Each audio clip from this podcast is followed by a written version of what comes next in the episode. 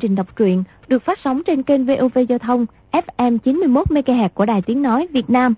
Thưa các bạn, trong chương trình đọc truyện kỳ trước, chúng ta đã theo dõi phần 26 bộ truyện Thiên Long Bát Bộ của nhà văn Kim Dung.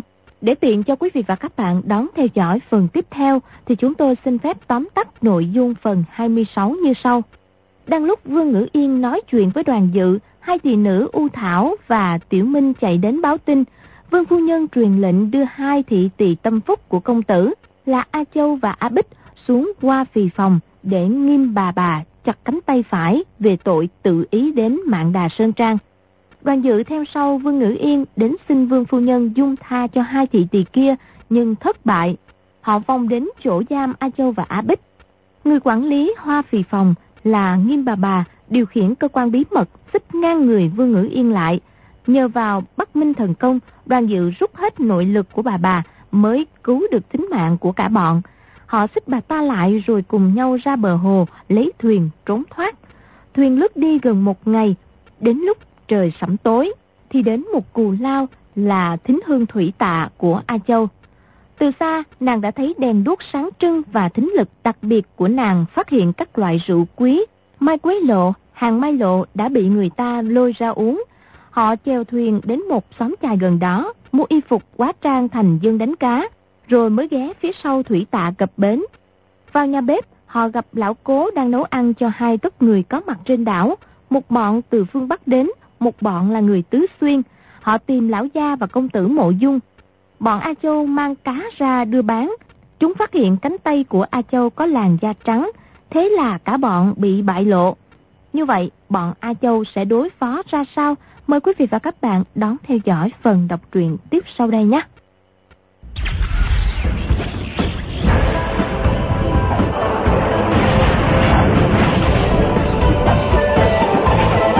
Thiên Long Bát Bộ.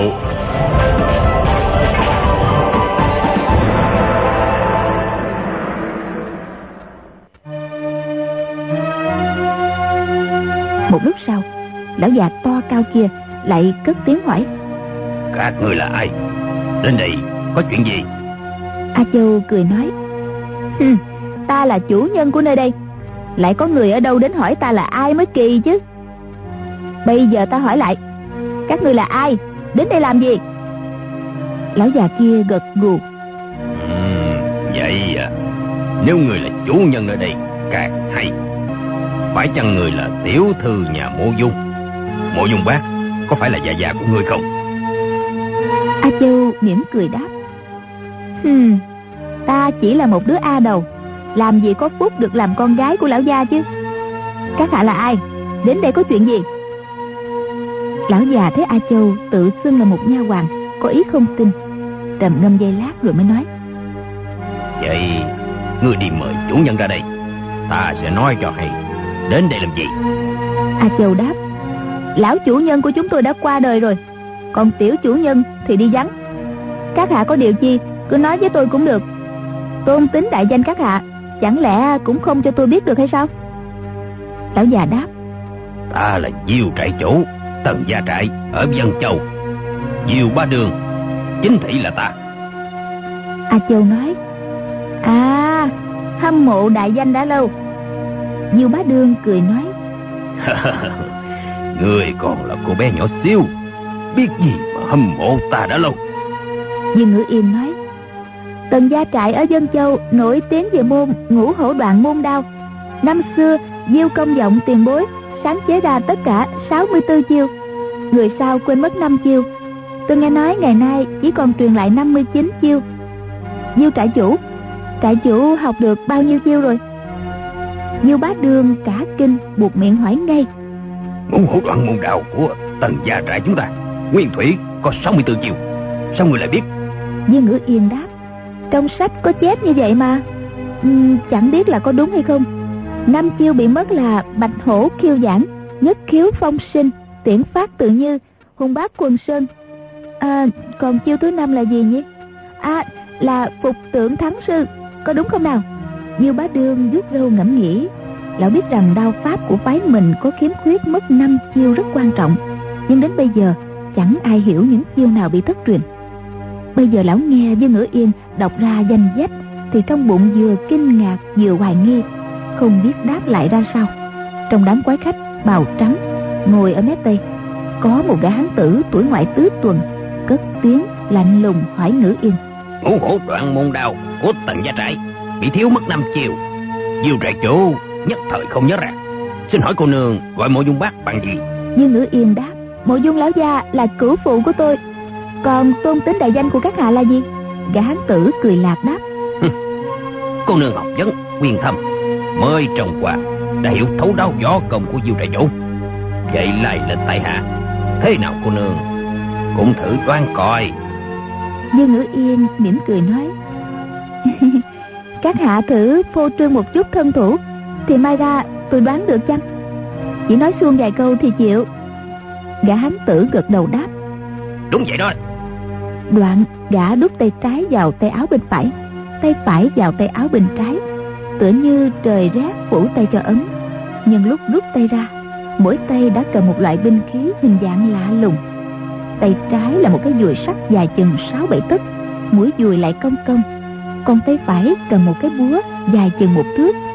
Đầu cây búa này hình bát giác, Còn nhỏ hơn nắm tay người. Hai thứ binh khí này nhỏ bé xinh xắn, tựa như đồ chơi của trẻ nít. Cứ trong bề ngoài thì những thứ này dùng để đánh nhau không tiện chút nào những đại hán phương bắc ngồi bên phía đông nhìn thấy món binh khí cổ quái đó có mấy người phải phì cười. Một gã nói bọn trẻ nít ở đất uh, xuyên á làm đồ chơi cho mọi người coi đó. Những người phía tây nghe nói thế ai nấy trừng mắt hầm hầm nhìn y. Dương ngữ yên nói ô đây là lôi công oanh. Chắc các hạ sở trường dạy kinh công và ám khí. Trong sách có viết lôi công oanh là binh khí độc đáo của phái thanh thành. Ở thanh thành sơn đất tứ xuyên, chữ thanh có 9 phép đánh, còn chữ thành có 18 phép phá. Thật là kỳ lạ, biến trá, không biết đâu mà lường. Phải chăng các hạ ở họ tư mã? Gã đó vốn mặt lầm lì, nghe nàng nói mấy câu, mặt liền biến sắc. Luôn cả ba người ngồi bên cạnh y cũng lấm lét nhìn nhau. Một lúc sau gã mới nói, võ học nhà mộ dung ở cô tô quả là quyên tâm, không ai bị kịp. Tiếng đồ thật chẳng sai. Tại hạ là tư mã lâm. Xin hỏi lại cô nương có phải quả thực chữ thành có chín phép đánh chữ thành có 18 phép phá hay là không? Như ngữ yên đáp các hạ hỏi như vậy là phải. Theo tôi thì chữ thanh phải nói là có 10 phép đánh mới đúng. Tiết bồ đề và tiết liên tử bề ngoài tuy giống nhau nhưng cách ứng dụng lại khác nhau xa không thể hợp vào một được. Còn như chữ thành tuy nói là có 18 phép phá, nhưng phá giáp, phá thuẫn, phá bài, chẳng có gì là kỳ dị đặc biệt. Có vẻ như cố ý đặt ra cho đủ số 18 thật sự thì nếu gom lại thành 15 hay 16 phép phá, lại có vẻ hay hơn. Tư mã lâm nghe nói mà há hốc mồm. Về chữ thanh, y chỉ mới học được có 7 phép đánh, còn phân biệt thiết liên tử và thiết bồ đề, nào có biết gì đâu. Còn phá giáp, phá thuẫn, phá bài là ba môn võ công y đắc ý nhất và tự cho là những tuyệt kỹ trấn sơn của phái thanh thành thì không ngờ lại bị thiếu nữ bảo bỏ đi vì không ích gì. Y lúc đầu thì kinh hãi thực nhưng sau đó chuyển qua tức túi nghĩ thầm. Nhà mộ dung biết võ công cũng như tên tuổi của người ta từ lâu rồi. Họ định làm bé mặt mình nên theo dệt ra những chuyện quái quỷ rồi cho một cô gái nhỏ tuổi ra khoác lác. Y vẫn giữ thái độ bình tĩnh rồi đáp đa tạ cô nương chỉ giáo khiến tại hạ như ở chỗ tối tăm được nhìn thấy ánh sáng. Y trầm ngâm một lát rồi quay sang gã ngồi bên tả nói chư sư đệ sư đệ ra lĩnh giáo cô nương đi chư bảo côn mặt đầy sức sẹo trông thật xấu xa xem chừng còn lớn hơn tư mã lâm vài ba tuổi. Y đã mặc áo bào trắng đầu còn quấn khăn trắng chẳng khác chi người giận hiếu phục dưới ánh nến mơ hồ thật đầy âm khí. Y đứng lên thò tay vào tay áo rút ra một cái dùi và một cái búa giống hệt lôi công anh của tư mã lâm rồi nói xin cô nương chỉ điểm cho. Những người xung quanh đều mắng thầm.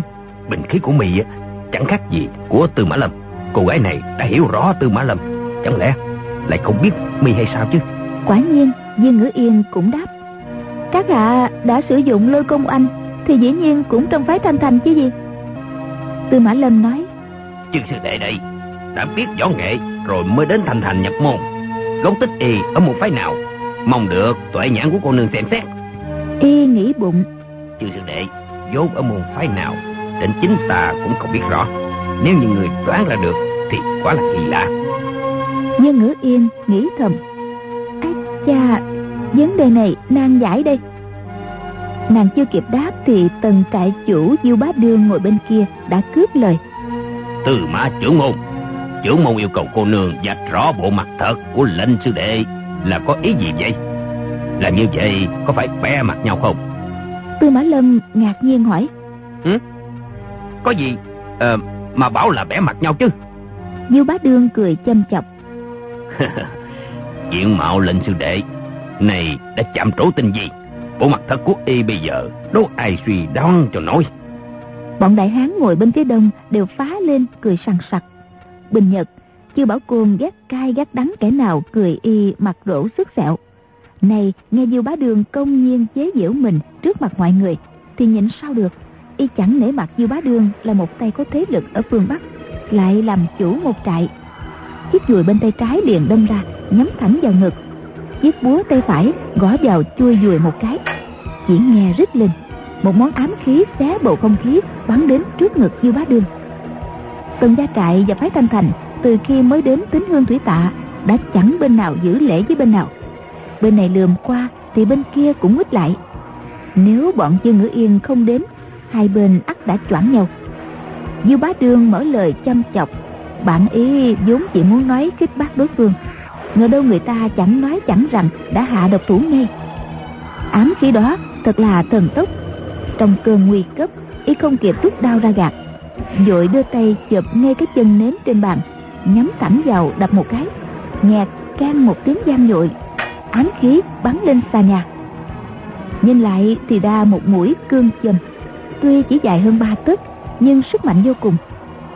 Hổ khẩu nhiều bá đường tê dại đi cái chân nến rơi luôn xuống đất kêu loãng xoảng bọn tần gia trại vừa rút đao ra vừa la hét gian dội. Dùng ám khí hại người thật là đồ hèn nhát. Ơ con lén đã thương người thì thì có chó gì là anh hùng hảo hán đâu. Con bà cái thằng mặt dày thật là vô liêm sĩ một gã béo ị mồm miệng lại càng thô tục lôi 18 đời tổ tông của đối phương ra mà chửi bới cả bọn phái thanh thành trước sau vẫn lặng yên không nói một lời. Quần hào tần gia trại chửi mắng thế nào, họ cũng lờ đi như không nghe tiếng. Diêu bá đương trong cơn quảng hốt chụp dội cái chân nến nên cầm không chắc. Nhưng đối với một người đã tu tập mấy chục năm mà để chiếc kim nhỏ xíu đánh rơi vật đang ở trong tay, theo quy củ võ lâm, thế là thua một đòn rồi. Lão nghĩ bụng. Võ công đối phương có vẻ tà môn. Nghe tiểu cô nương này nói phái thành thành có chính phép đánh trong chữ thành. Chắc toàn là công phu hén nút ám toán bất ngờ.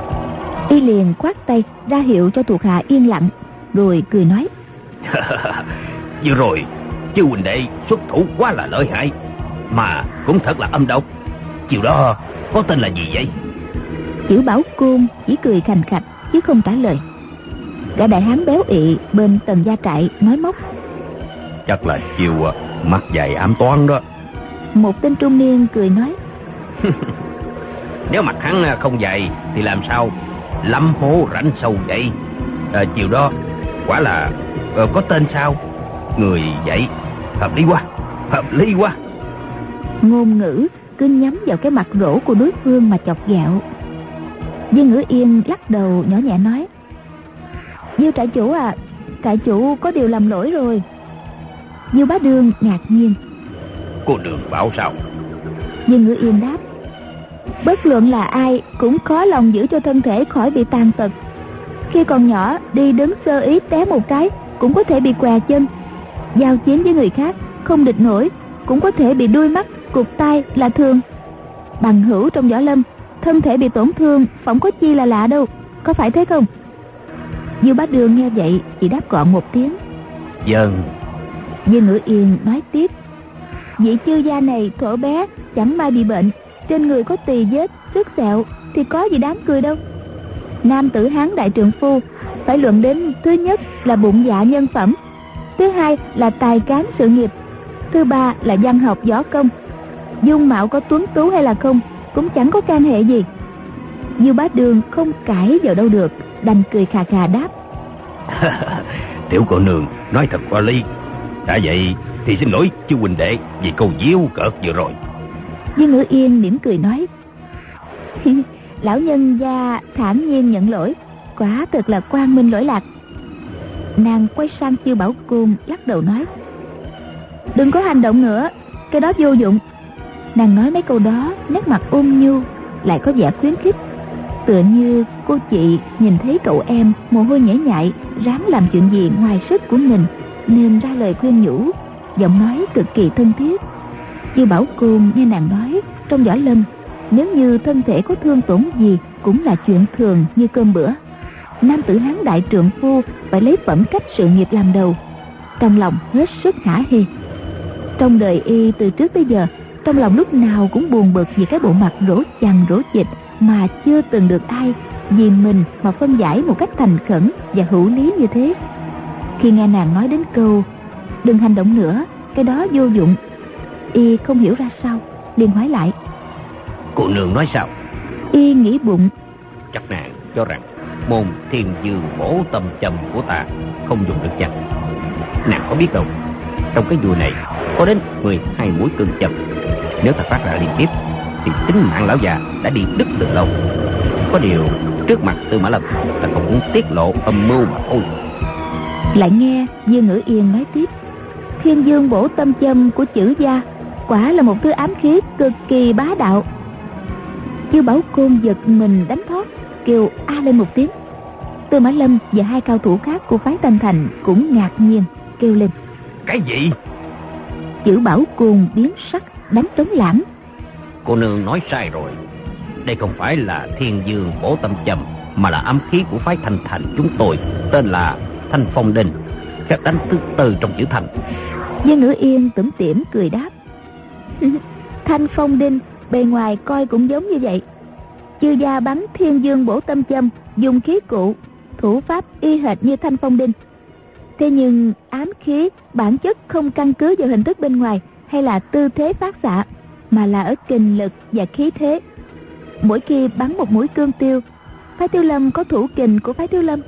Phái cung lung có thủ kình của phái cung lung Không thể miễn cưỡng làm cho giống nhau được.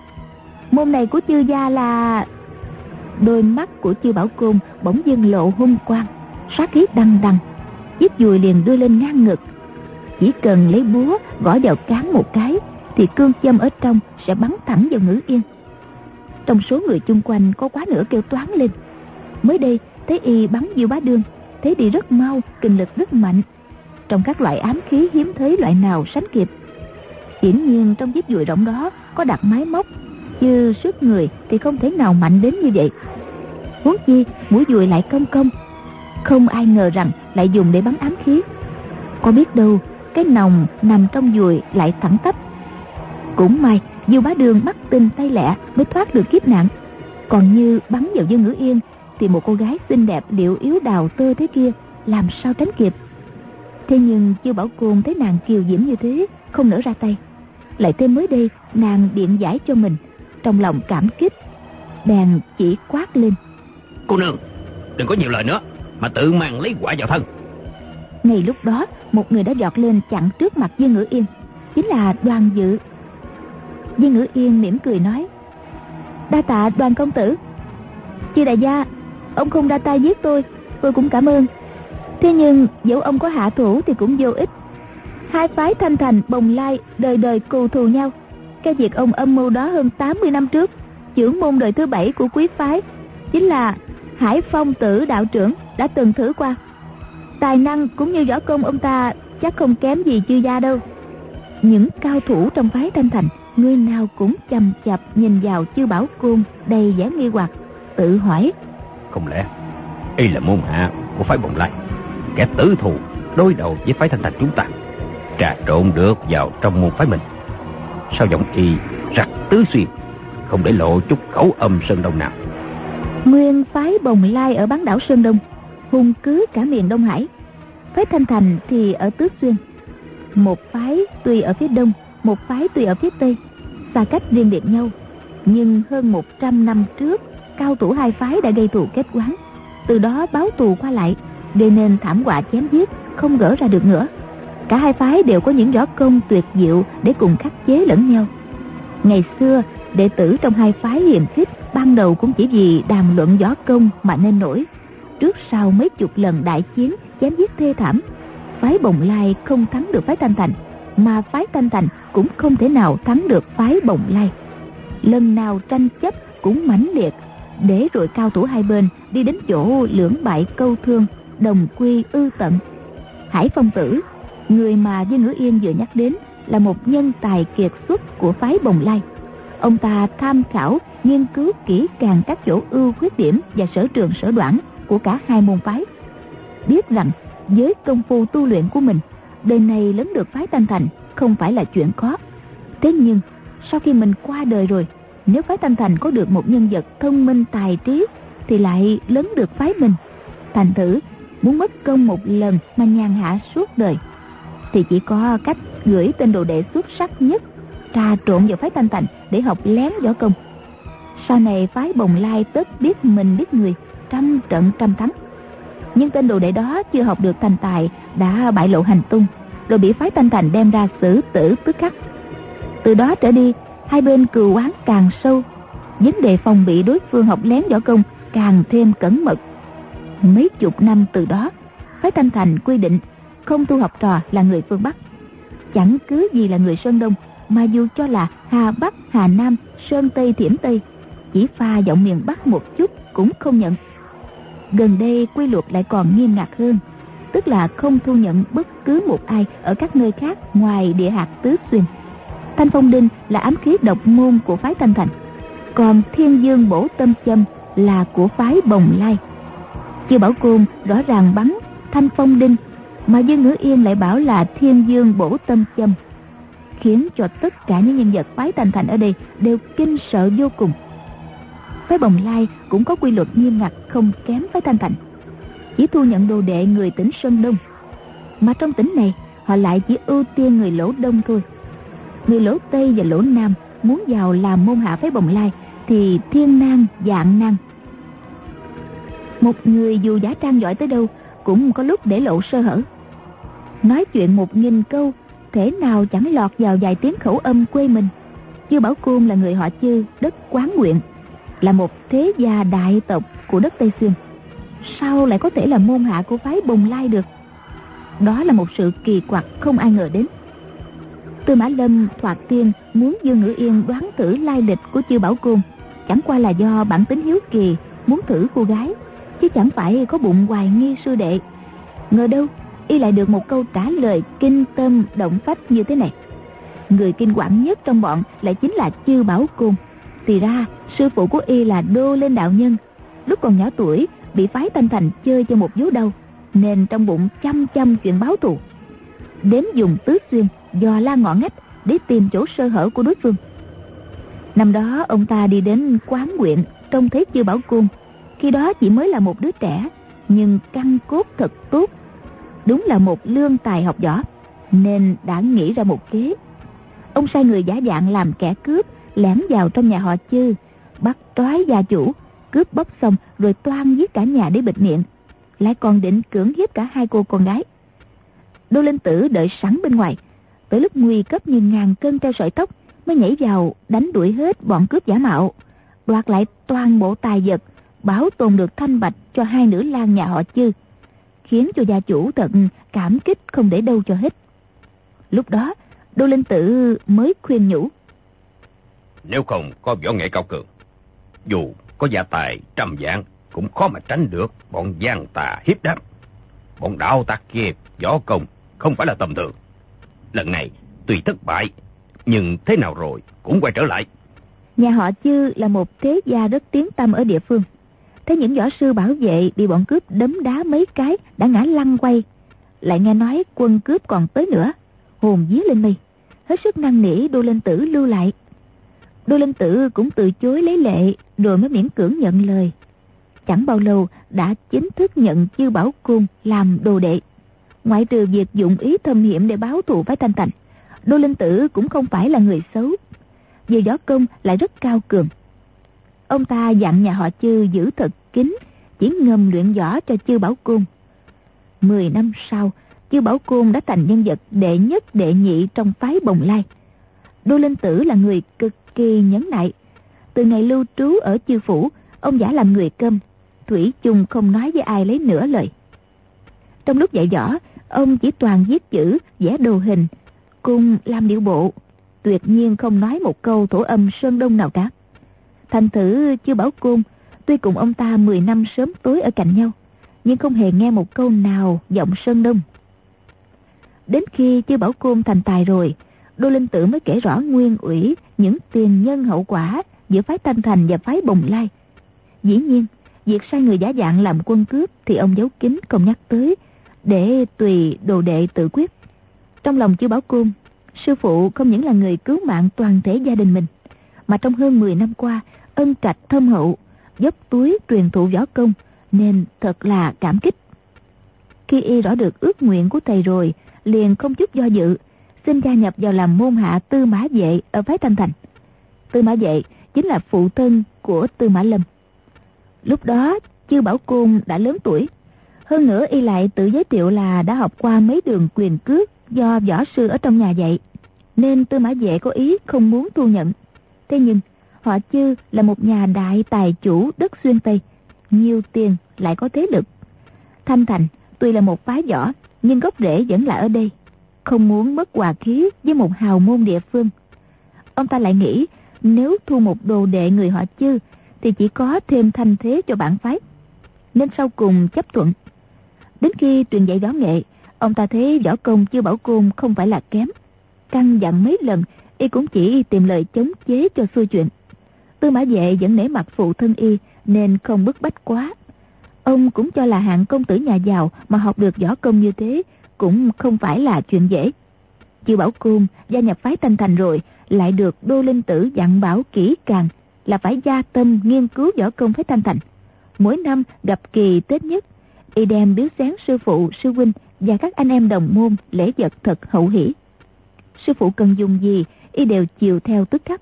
Trong nhà lại lắm tiền sẵn bạc, thành thử chuyện gì cũng dễ dàng. Tư mã vệ yêu quý y vô cùng, đem hết võ công truyền thụ cho, không giấu giếm tí gì.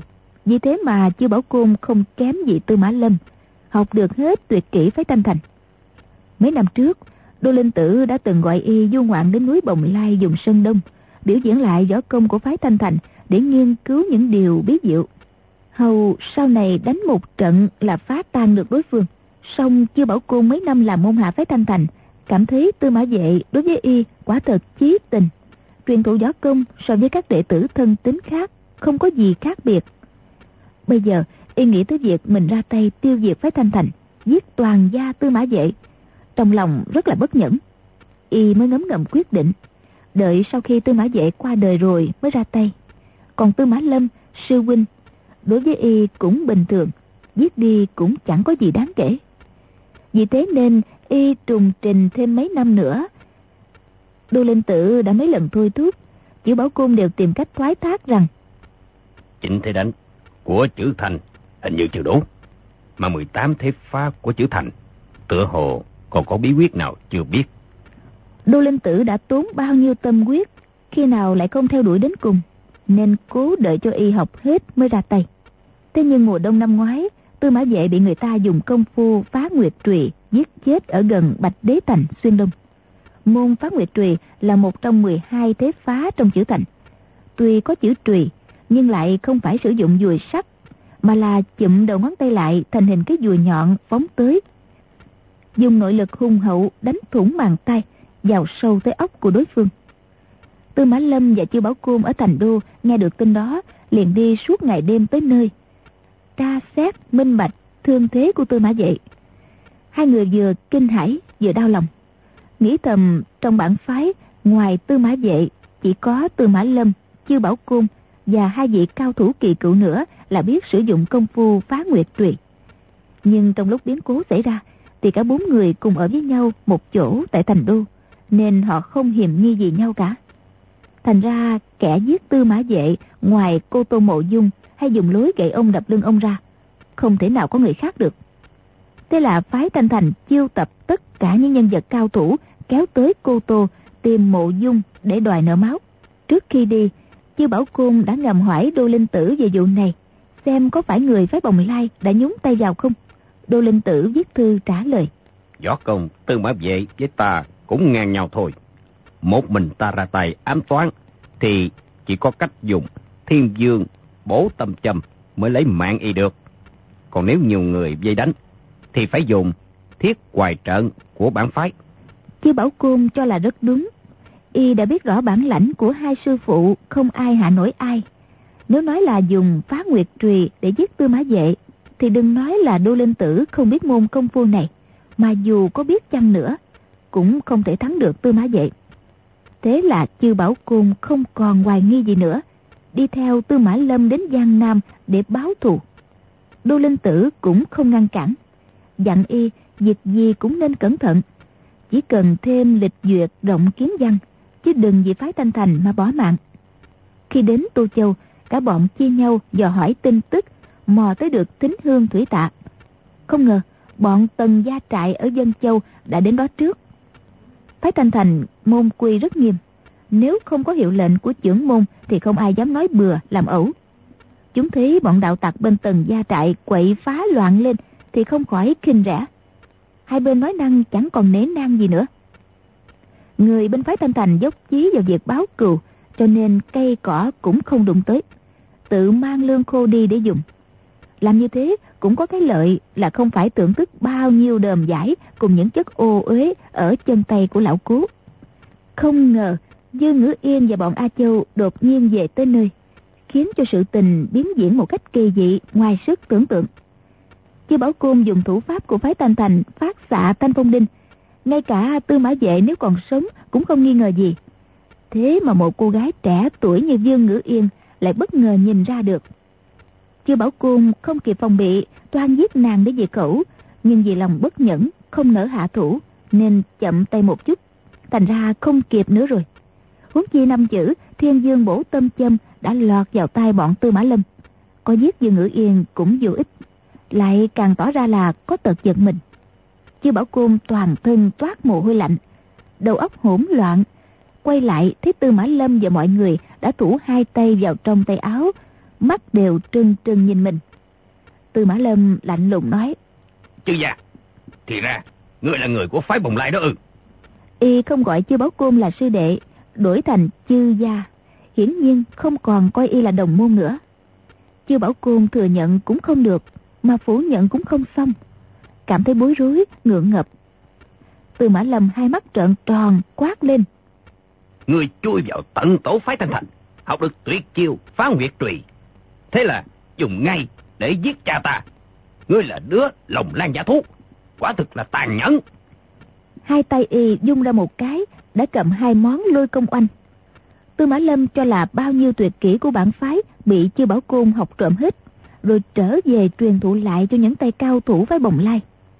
Khi thân phụ y bị chết, mặc dầu Chư bảo côn quả là đang ở thành đô, nhưng phái bồng lai đã học được thủ pháp rồi, nên ai cũng có thể dùng để giết chết cha y được.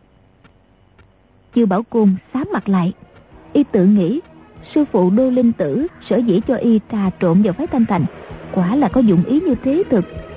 song mãi tới nay, y chưa hề tiết lộ với ai một chút võ công nào của phái thanh thành. Nay sự tình đã ra như thế này dẫu có trăm miệng cũng không biện bạch được nữa. Xem ra chỉ còn một trường ác đấu đối phương người nhiều thế mạnh võ công của tư mã lâm và hai vị cao thủ khác nữa đều ngang sức với mình. Hôm nay khó mà thoát chết. Y tự nhủ và tuy chưa làm việc đó. Nhưng lòng phản thầy đã có từ lâu. Dù bị phái thanh thành giết cũng là đáng tội. Y nghĩ thế trong lòng lại bình thản. Chỉ nói từ mã sư phụ nhất quyết không phải do ta sát hại. từ mã lầm quát lớn. Dĩ nhiên không phải là chính tại người giết nhưng người truyền võ công cho kẻ khác giết. Thế thì phỏng khác gì chính tay người hạ sát chứ y quay sang nói với hai lão già gầy gầy cao cao đứng bên cạnh. Khương sư thúc mạnh sư thúc đối với tên phản đồ này bất tất phải theo quy luật võ lâm. Chúng ta hợp lực lại để giết y.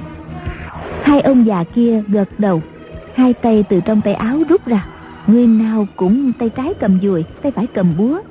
Chia ra hai bên dây chưa bảo côn lại. Chưa bảo côn lùi lại mấy bước dựa lưng vào một cái cột lớn trong sảnh để tránh khỏi cái thế trước sau đều bị uy hiếp. Từ mã lâm hô lớn. Ta giết đức phản đồ để báo thù cho cha. Y xông lên giơ búa lên đánh xuống đầu chưa bảo côn. Chưa bảo côn nghiêng qua tránh đòn tay trái đánh trả lại một dùi. Lão già họ khương quát lớn. Đứa phản đồ kia mi còn mặt mũi nào mà sử dụng võ công của bản phái chứ?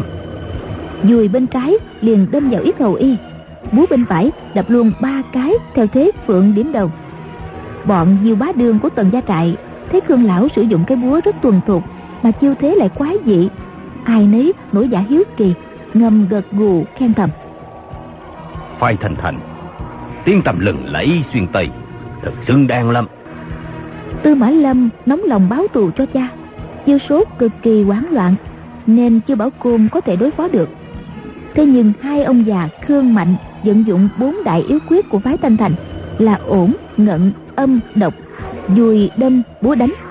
Mỗi lần ra tay đều nhằm vào những chỗ yếu hại của đối phương, khiến cho chiêu bảo côn đỡ bên trái thì hở bên phải.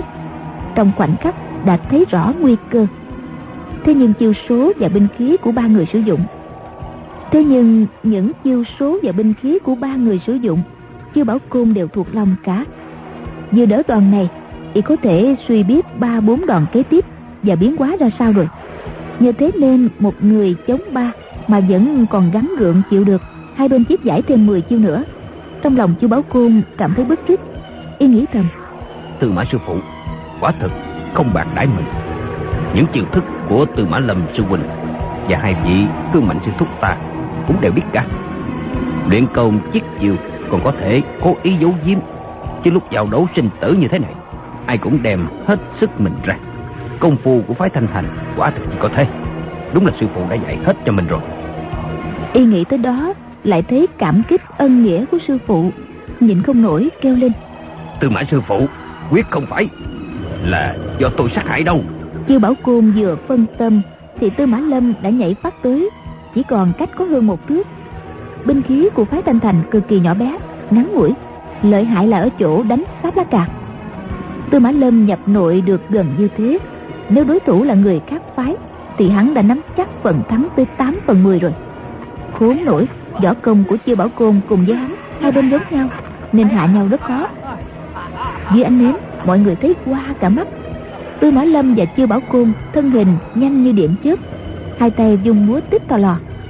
Chỉ trong chớp mắt đã qua lại bảy tám chiêu.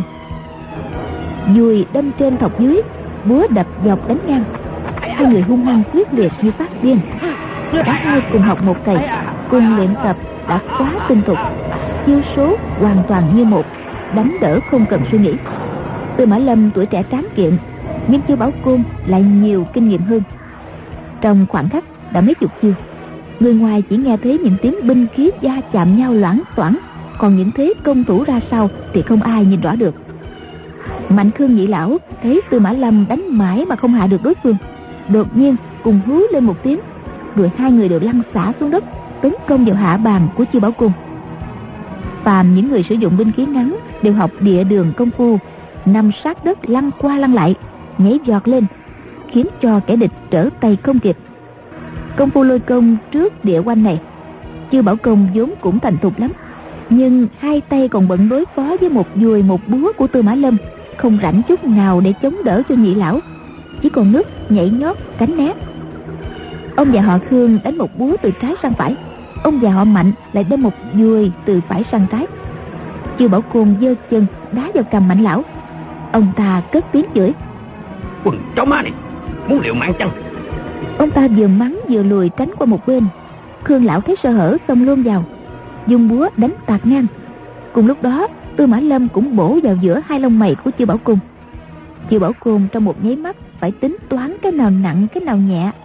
Liền giơ búa lên, gạt binh khí của tư mã lâm. Còn chân trái đành chịu cho ông già họ khương đánh trúng. Cái búa đó tuy bé nhỏ, nhưng kinh lực thật là lợi hại. Chưa bảo côn đau điếng người buốt đến tận xương. Nhất thời không biết xương đùi có bị gãy chưa. Khương lão đắc thế, đâu có chịu nhường, liền đánh tiếp luôn búa thứ hai. Chưa bảo côn đưa búa ra đỡ, nghe choang một đốm lửa văng tung tóe. Y lại a lên một tiếng. Đùi bên trái đã bị ông già họ mạnh đâm thêm một nhát. Nhát dùi này đúng ra thì chưa bảo côn vẫn có thể tránh được. Song y biết rõ, nếu tránh qua thì lôi công trước địa quanh của khương mạnh nhị lão sẽ kết thành địa mẫu lôi dẫm không thể nào đối phó nổi. Huống hồ y cũng liệu chừng chân trái đã bị gãy rồi, nên có chịu đâm một nhát cũng đành chỉ thêm vài chiêu, máu trên đùi y văng tung tóe lấm tấm khắp bốn bức tường. Dương ngữ yên thấy a châu trao đôi mày liễu, biểu môi ra, biết rằng nàng chán ghét cái bọn này, đánh nhau lộn ẩu, làm nhơ bẩn căn phòng thanh nhã tinh khiết. Cho nên, nàng mỉm cười kêu lên.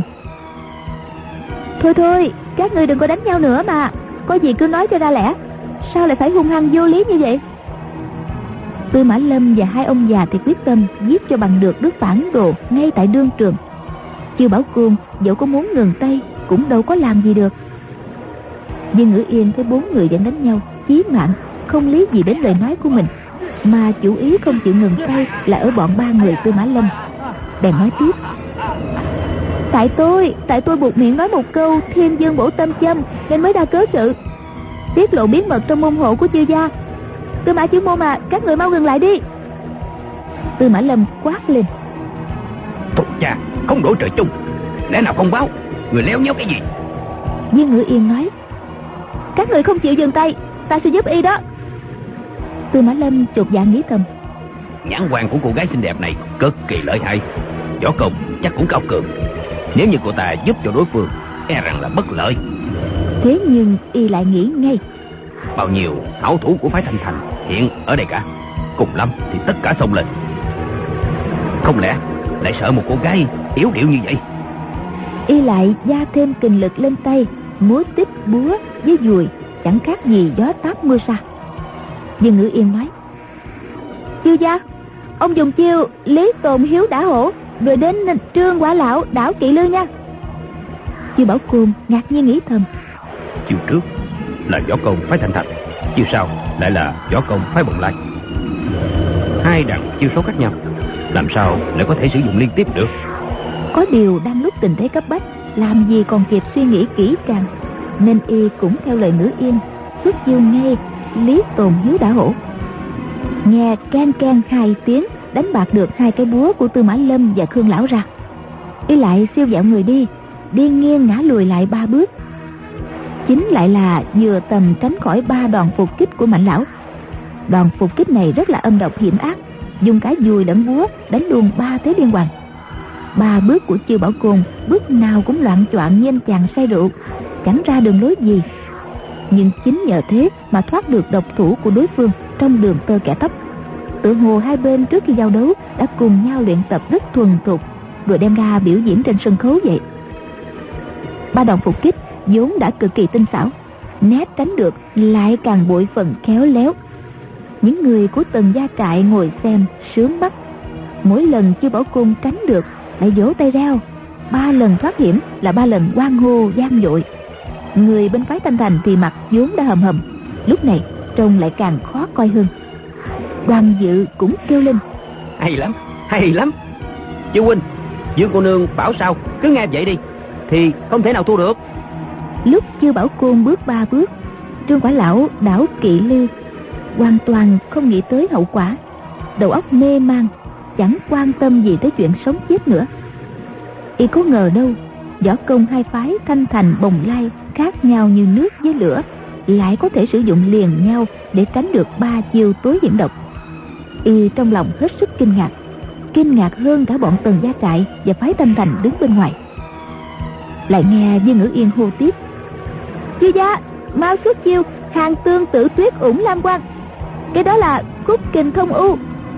Lần này lại sử dụng chiêu của phái bồng lai trước, rồi tiếp đến chiêu của phái thanh thành. Chiêu Bảo cùng không kịp suy nghĩ, Chiếc búa nhỏ và chiếc dùi liền chặn ngay trước ngực. Ngay lúc đó, Hai chiếc dùi của Tư Mã Lâm và ông già họ Mạnh cùng đâm tới. Ba người đồng loạt ra tay, Nhưng người bên ngoài đứng coi Thì tưởng như Chiêu Bảo cung đã đoán trước Nên bảo vệ trước mặt. Tư Mã Lâm và Mạnh Lão thấy đối phương đã phong bế môn hộ, Không còn sơ hở chút nào. Bao nhiêu tính toán đều quá đa vô ích. Hai chiếc dùi đâm luôn vào đầu búa, Nghe can một tiếng bị bật ra. Kiều Bảo Côn cũng không nghĩ ngợi gì thêm, Lúng thấp người xuống, Mũi dùi trong tay đầm xéo ra sau. Khương Lão đang xông tới đánh phía sau lưng đối phương. Không ngờ mũi dùi bất tình lình đâm ra, Vừa nhằm đúng chỗ. Khúc kình thông u là võ công phái thanh thành Khương Lão thuộc năm long. Nhưng lối đâm như thế Hoàn toàn không hợp với quy củ của bản phái. Nếu phải lúc bình thời luyện tập, Thế nào ông già cũng cười ha hả. Thế nhưng, cũng vì mũi dùi đâm vô lý như thế Khương Lão lại đang xông tới, Thành ra đưa người vào mũi dùi, Dường như tự sát. Lúc biết là nguy thì không tránh kịp nữa. Phập một cái, Mũi dùi đã đâm trúng vào ngang tắt lưng. Khương Lão không gượng được Lão đảo phục ngay xuống đất. Trong phái thanh thành liền có hai người xông ra Giật ông ta về. Tư Mã Lâm cất tiếng chửi. Chưa bảo cô Mi thật là quân chó má. Chính tự tay mi đâm sư thúc Thì còn cãi được nữa không? Ngữ yên cướp lời. Khương tiên sinh bị thương là do ta bảo y đâm mà. Các người phải dừng tay lại ngay. Tư Mã Lâm giận dữ đáp. Người có bản lãnh Thì bảo y giết ta đi xem nào Nhưng ngữ yên mỉm cười nói Phỏng có khó gì? Chư gia hãy dùng chiêu Lý Thiết Hoài Nguyệt Hạ quá động đình. Kế đó là chiêu Lý Thiết Hoài Ngọc Động Luận Đạo. Chư Bảo Cung đáp lời Dân Y nghĩ thầm Trong võ công của phái bồng lai Chỉ có chiêu Lã Thuần Dương Nguyệt Hạ Hóa Động Đình Và Hán Trung Ly Ngọc Động Luận Đạo. Sao cô điều này lại gọi thành Lý Thiết Hoài là sao có lẽ nàng nghiên cứu võ công bản phái, Chưa đến nơi đến chốn. Buộc miệng nói sai đó thôi. Xong, trước tình thế cấp bách, Tư Mã Lâm và Mạnh Lão đời nào để y có thì giờ, hỏi lại cho chắc. Đành cứ đem sở học lúc bình thời bước chiêu, lã tuần dương nguyệt hạ quá động đình.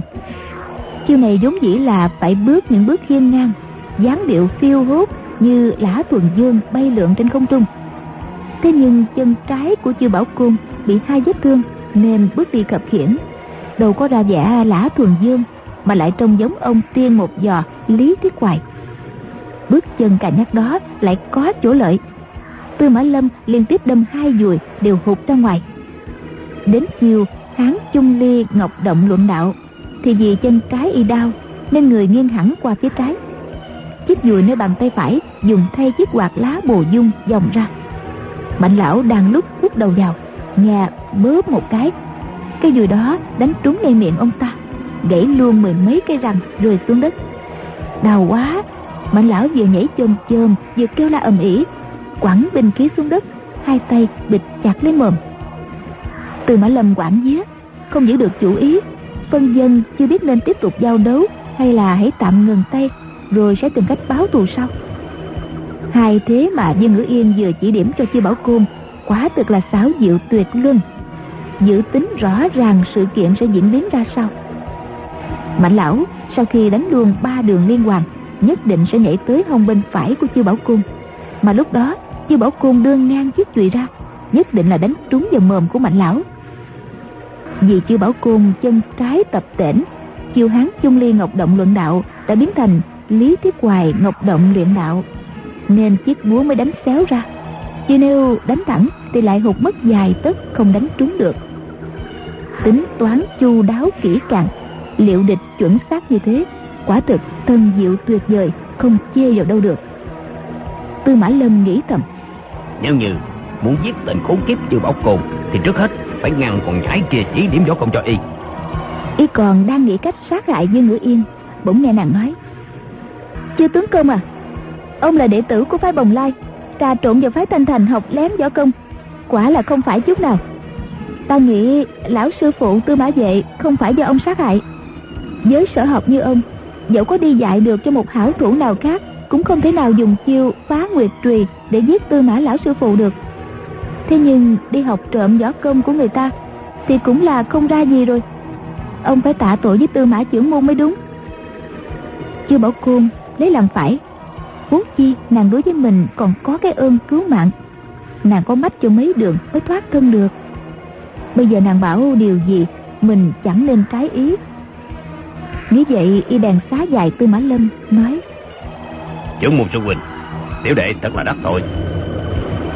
Tư mã lâm tránh qua một bên Mặt hâm hâm hậm hực quát. Thằng cố nạn kia Mi à Còn dám trơ mặt gọi ta là trưởng môn sư huynh nữa. Dương Ngữ Yên bỗng thét lên. Mau lên Ngao du Đông Hải. Chư Bảo Côn quảng hút những người nhảy giọt lên cao đến hơn một trượng. Chợt nghe mấy tiếng do do không ngớt, Có đến hơn chục mũi thanh phong đinh bay sát dưới gót chân y. Tận chỉ thoát trong đường tơ kẻ tóc. Giả tỷ Dương Ngữ Yên không thét lên, Ngao du Đông Hải, Mà chỉ bảo đề phòng ám khí. Thì y ắt chỉ còn chăm chăm nhìn vào địch nhân.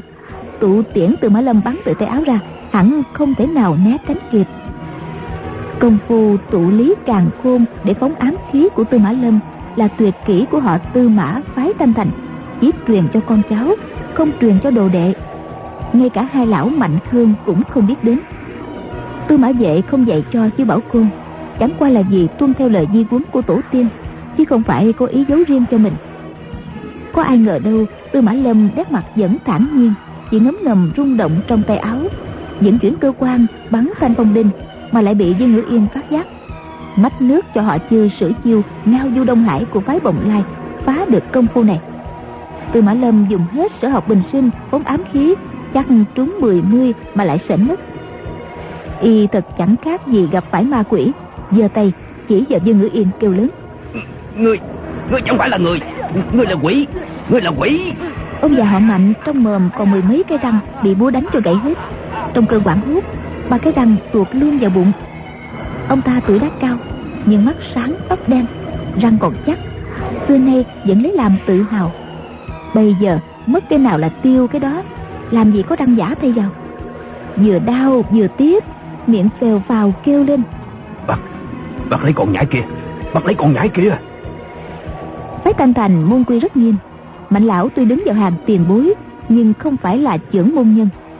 Các đệ tử ai nấy đưa mắt nhìn tư mã lâm đợi ý ra lệnh một tiếng lại sẽ cùng xông vào bắt giữ dương ngữ yên. Tư mã lâm lạnh lùng nói. Dương cô nương sao cô lại thuộc lào gió công của bản phái? Dương ngữ yên đáp. Ta chỉ xem sách mà biết. Phái thanh thành lấy trá ngụy làm chủ trương sở trường về âm hiểm. Còn về phần biến hóa không có gì phức tạp lắm nên cũng dễ nhớ. Tư mã lâm lại hỏi. Cô nương xem sách gì vậy? Dương Ngữ Yên đáp. Ờ, cũng chẳng phải là sách gì khó kiếm. Viết về võ công phải thanh thành Có hai bộ. Một bộ là thanh tự cửu đả Còn bộ kia là thanh tự thập bát phá. Ông là trưởng môn phải thanh thành Thì còn lạ gì sách đó nữa? Tư Mã Lâm lẩm bẩm. Thật là bẻ mặt. Gã nhớ lại hồi nhỏ Phụ thân truyền dạy Có bảo cho biết Chữ thanh nguyên trước có 9 cây đánh Chữ thành có 18 cái phá. Nhưng rất tiếc vì khiếm khuyết mất mấy thế thành ra võ công kém xuất phải chịu giằng co, bất phân thắng bại với phái bồng lai. Giả tỷ có ai tìm lại được cho đầy đủ, thì võ công bạn phái không những chỉ ăn đứt phái bồng lai, mà còn có thể xưng hùng thiên hạ một cách dễ dàng. Đến bây giờ, nghe dương ngữ yên nói, đã đọc qua hai cuốn sách đó, ngực y không khỏi nóng rang lên. Y nói, cô đường, có thể cho tại hạ mượn quyển sách liếc qua một chút xem, có gì bất đồng với sở học của bản phái được chăng? Các bạn thân mến, chúng ta vừa theo dõi phần 27 bộ truyện Thiên Long Bát Bộ của nhà văn Kim Dung. Mời quý vị và các bạn đón theo dõi phần tiếp theo vào chương trình đọc truyện kỳ sau cũng trên kênh VOV Giao thông FM 91MHz của Đài Tiếng Nói Việt Nam. Đến đây thì nhóm thực hiện chương trình xin phép nói lời chào tạm biệt. Chúc quý vị và các bạn một đêm ngon giấc.